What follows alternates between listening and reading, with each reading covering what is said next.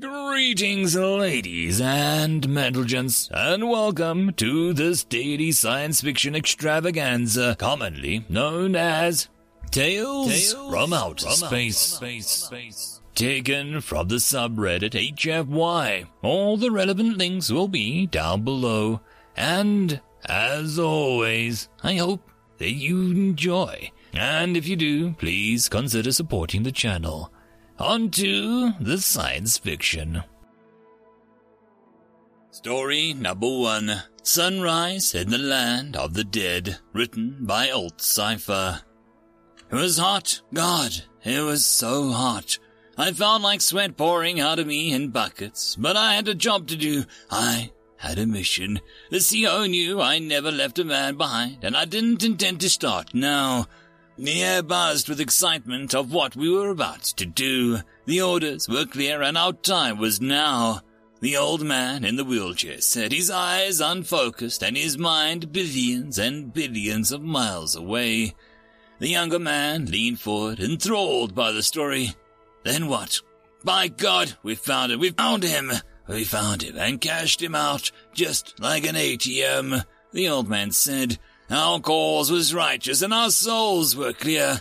Hey, Dave, Rick said as he rounded the cubed wall. He looked down as Dave in his wheelchair and the entranced look on the new kid's face. Oh, for frick's sakes, Dave, you're not telling that stupid story again, are you? Well, when you know, Dave snarled from his wheelchair, you weren't there. You didn't see those young lives cut short. You didn't see those boys, not more than boys, calling for their mothers. Dave's their lives weren't cut short. They got fired. They called for their mothers to give them a ride home, Rick said. I was a Marine, goddammit. Yes, in supply, Rick said. You ordered pens and toilet paper. You weren't traipsing through an alien jungle. Wait, you were in supply? The new kid Pick asked. A Marine is a Marine, son, Dave said. Yeah, but, Pick said, I thought you said that you were hot and sweaty. I was, Rick said. The air conditioner went out. He was stationed in Wexel 5. It does get pretty warm there, especially without an AC. So what's the story about then? Pick asked. His team got busted skimming, Rick said. See, the locals had real weakness for coffee. Here and a couple of his buddies made a tidy little profit selling off-world goods. We were helping the local economy, Dave said. Those aliens got addicted to the caffeine years back and would just about do anything for it. Crime rate was way up until we set up a shop. As long as they could get their fix safely and reliably, they laid off breaking into a bunch of shops. Uh-huh. You're a real hero, Dave, Rick said. Wait, Rick said. I thought you said that you lost your leg in the service. Oh, he did, Rick said. Diabetes. All that rich food and bad exercise on Wexel 5 blew out his pancreas just before the discharge they amputated. How do you know all of this? Pick asked. I was in a different unit on the same planet when he this happened. I was a lowly lieutenant, but camp gossip like that ran through the barracks worse than the clap.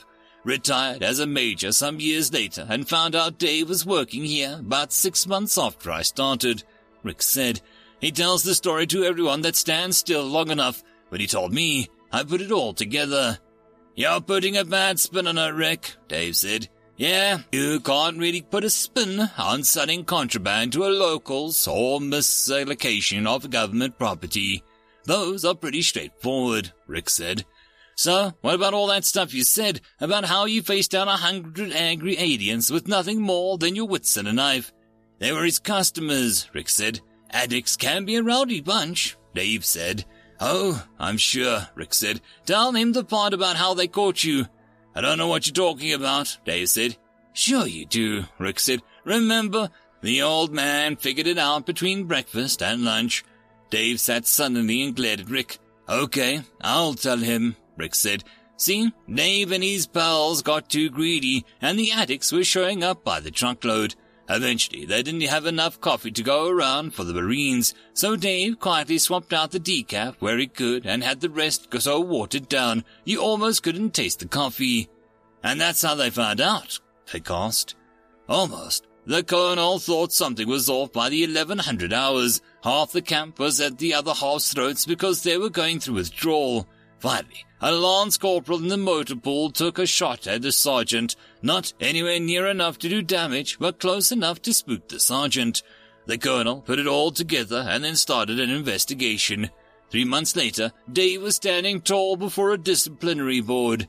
Rick said, Not my fault the humans were such junkies as the aliens, Dave said. And it was that winning attitude that got him asked to leave. Of course, that was about the time the diabetes caught up with him, and there went his leg, Rick said. They felt sorry for him after that, so they let him keep his retirement and health care, and that's about it. So how did you end up here? Pick asked. I applied and got the job, Dave said. That's it. No big story about a former Marine hiring you or something, Pick asked. Nope, just a job posting, Dave said. I did well in the interview, though. End of story. Story number two. Paperwork. The cost of bored humans on your ship. Written by For Use at Works.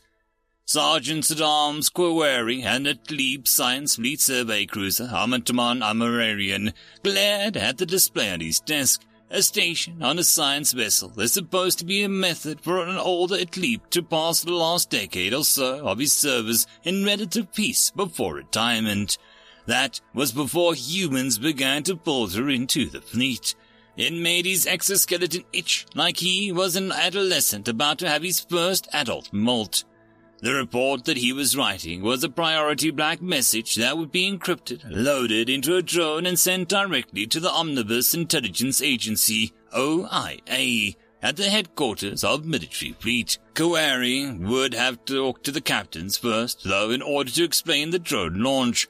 That conversation would expose the old Atleep to his OIA agent, and the captain would likely petition to have him removed from his ship. The captain of the Amor Amararian was an explorer and a scientist and had a general disdain for hiding information. Kuwari was about to have seven months' worth of work classified. That would not be a pleasant conversation. The captain had to know something was coming after the incident, though. The fact that Kawari had activated a lockdown of the ship's long-range communications equipment five minutes after the incident was surely a tip-off. Excerpt from Priority Black Report. Sergeant at Arms Kuwari, aka OIA Agent Level 7, Kuwari reporting. The Amoramium have been in the Canicular Room system for seven months. The system consists of a common GV2 star, two rocky planets in the inner system, six gas giants mid-system, one rocky planet and various Edgeworld Kuiper belt bodies. One of the inner system's planets is borderline habitable. Both humans and Atleeps can spend many hours on the surface with only minor life support gear. There is only primitive life, the most complex being similar to lichens on the planet. The most compelling aspect of this newly discovered system is that unusually large and dense asteroid belt between the near orbit of the innermost and largest of the gas giants. The Stellar Cartography Group hypothesizes that there were once two sizable rocky planets in the system that had their orbits destabilized, possibly due to a massive rogue interstellar body passing at a right angle to the orbits, the resulting in the collision and shattering of those worlds into fragments and valuable minerals and metals. The asteroid belt and the semi-habitable planet made for an excellent mining system.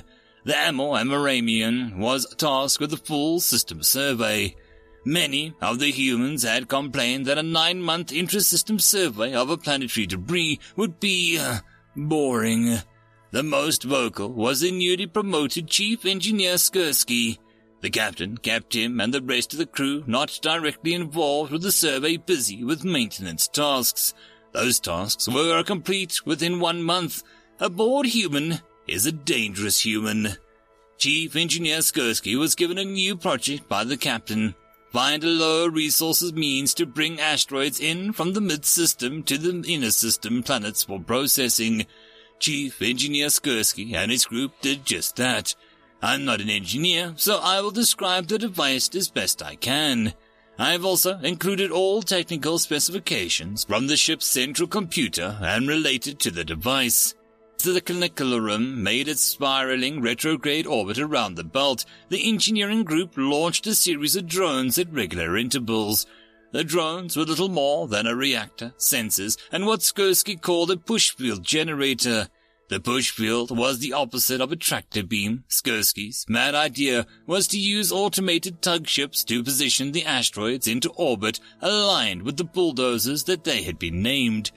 The bulldozers would push the asteroid into a slower and tighter orbit that over the course of 75% of the belt's natural orbit would make an arc into the mining planet's gravity well, where it would be captured and remain in orbit long enough to be processed. The first of several tests went well. Calculations showed that the small asteroids selected were all well on their way to being captured by the planet. They, however, would suffer from decaying orbit and burn up well before the processing station could be built in the coming years. Then the humans got bored again. Without authorization, Skursky and his team selected a small asteroid, mostly made up of frozen gas, and instead of slowing it, they accelerated it. Their calculations showed that the object could be theoretically be accelerated to 0.72 c prior to the bulldozers no longer being capable of forcing it to maintain an orbit and hurtling off into interstellar space. This is not what happened, however. At the object reached 0.23 c, one of the bulldozers experienced a power surge, resulting in excess energy being bled off through the emitter array in a failed effort to save the device. Between the overpowered push field and the explosion, the asteroid, now called Skursky's Comet by the engineering team, shot towards the innermost gas giant. The resulting collision resulted in the spontaneous nuclear fusion. The section of the gas giant, approximately the size of Earth's moon, cascaded into a full-blown fusion before the reaction lost enough energy to die out. The planet's orbit was noticeably altered, and its day was shortened by several hours.